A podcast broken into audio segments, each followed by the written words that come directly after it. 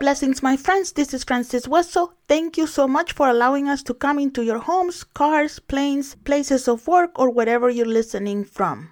This is the Cornerstone podcast presented by Global Grace Ministries.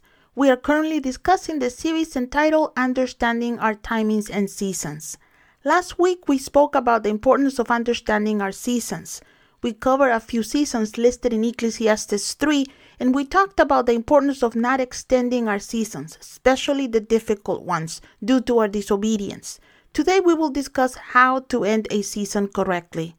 I decided to speak on the subject because in the past I have made the mistake of not ending a season correctly and have paid the consequences of that by working extremely hard on the next season. I have also witnessed how other people have not ended their seasons right and how it costs them time and resources. So I will do my best to give you a few suggestions on how to make sure you conclude your life seasons properly. Let's start by reading Philippians 1 6, which says, Being confident of this, that he who has begun a good work in you will carry it on to completion until the day of Christ Jesus.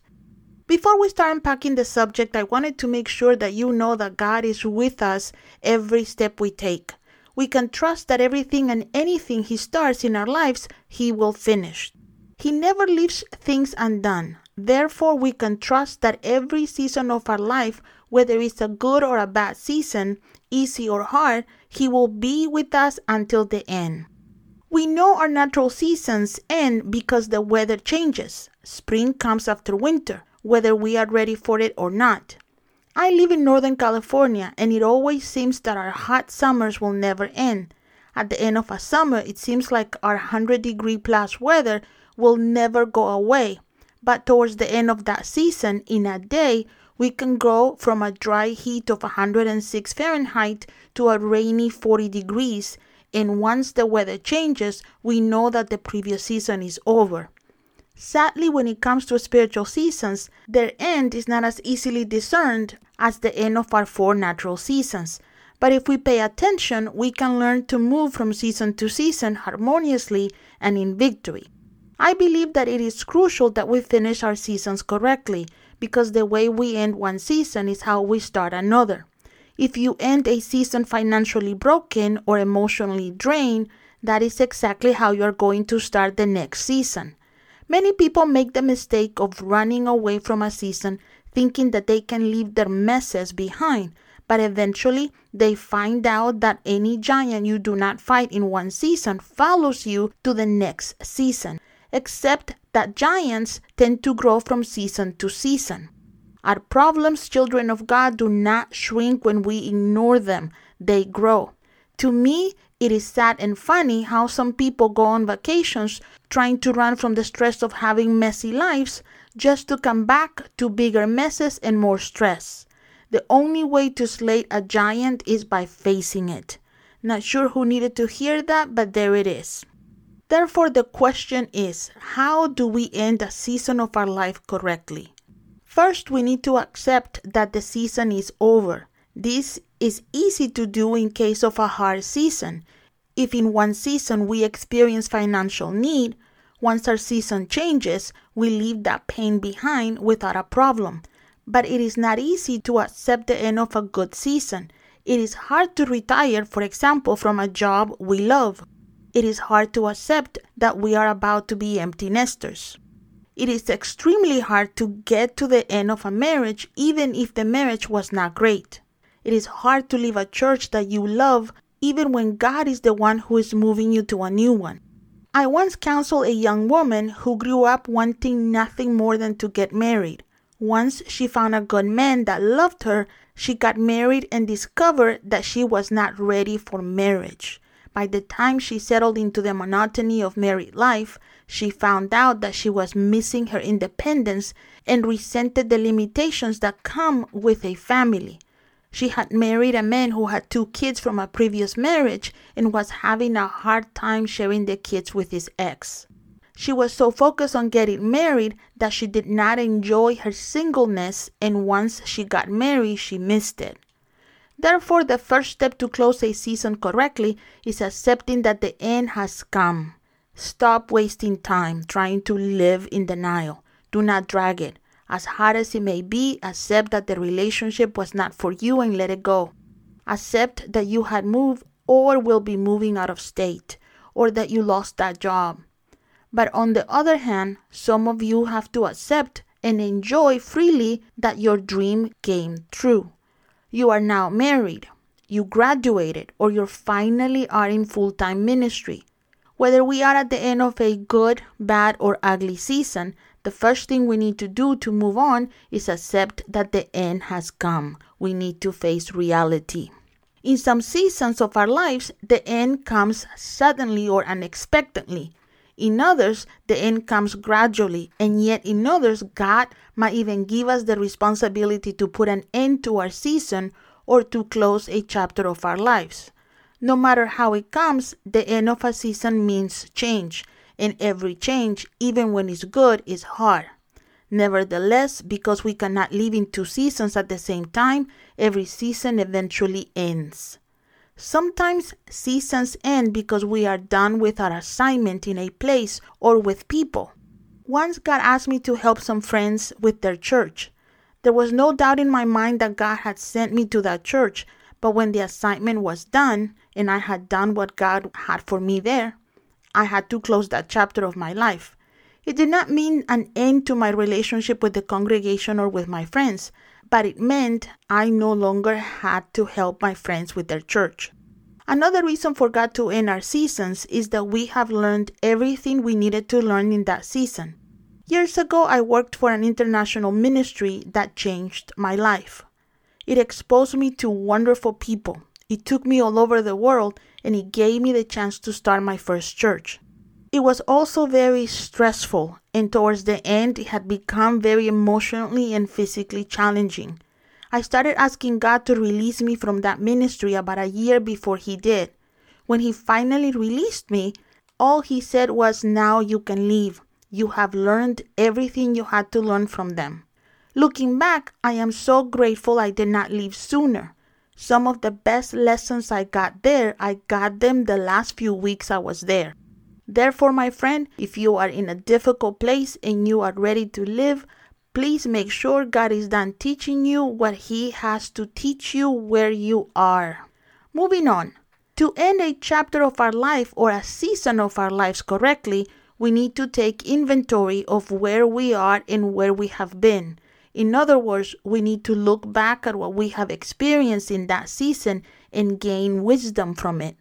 Take time to make an inventory of your mistakes, not to feel guilty about them, but to learn from them. Many people waste valuable life lessons because they do not learn from their mistakes. Child of God, we can only change what belongs to us, so we need to own our mistakes. If you are at the end of a season, take time to look back and examine it, especially if you are at the end of a difficult one. Ask the Holy Spirit to show you where you made mistakes so you do not repeat them. Repent from those mistakes if you have not done it yet. You do not want to be like the children of Israel who probably got sick of the same scenery year after year because God had them going in circles for their stubbornness. If you have experienced the same situation in different seasons of your life, it is time for you to learn from your mistakes and put an end to that desert.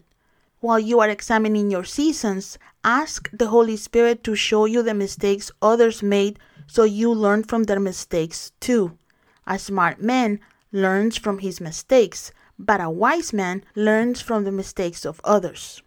To inventory what we learn is also important because later we can share it with others. Remember that it is the responsibility of the mature Christians to train the young ones. Share your experiences with others and praise God for those lessons. It is also a good idea to make a list of people you lost and the people you gain in this season. It is important to grieve our losses and to celebrate our gains at the end of our seasons. Take time to mourn any relationship, place, or resources you have lost. Mourning brings healing. Some people never recover from the losses they suffer in life because they never take time to mourn them.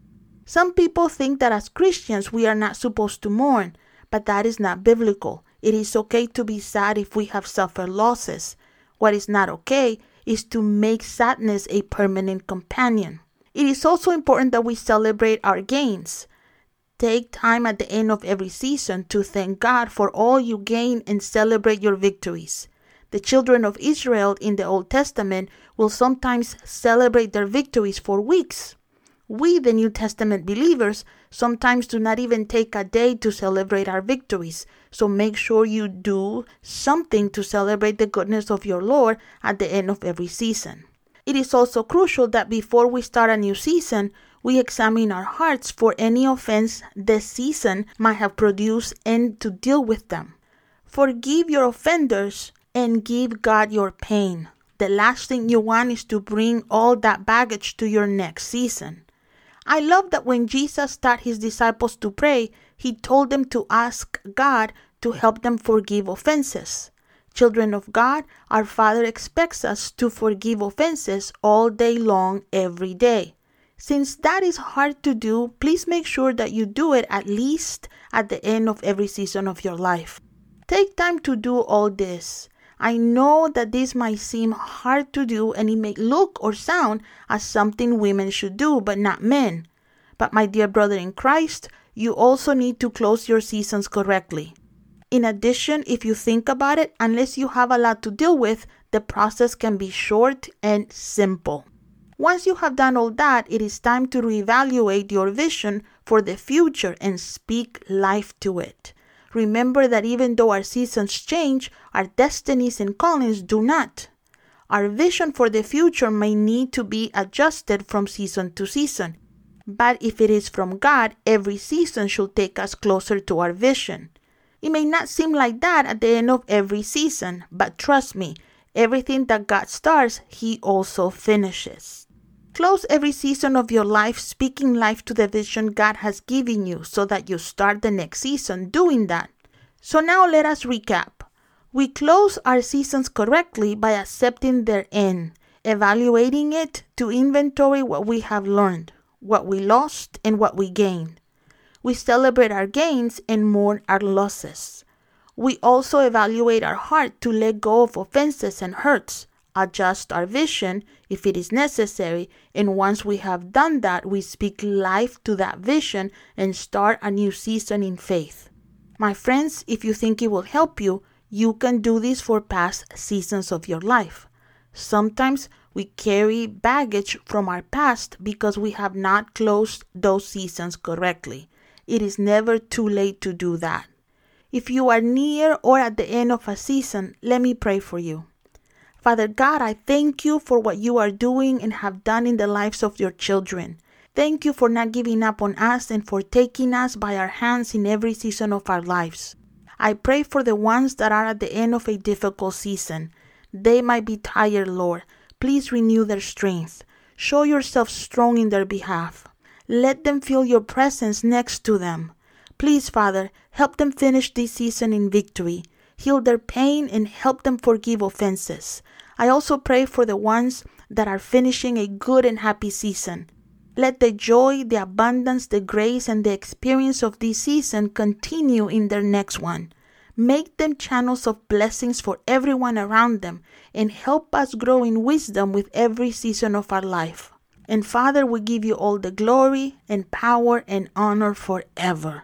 Amen and amen. If you would like to know more about our ministry or become a partner with our ministry, please visit our website globalgraceministries.com. You can also write us at info at globalgraceministries.com. Be blessed.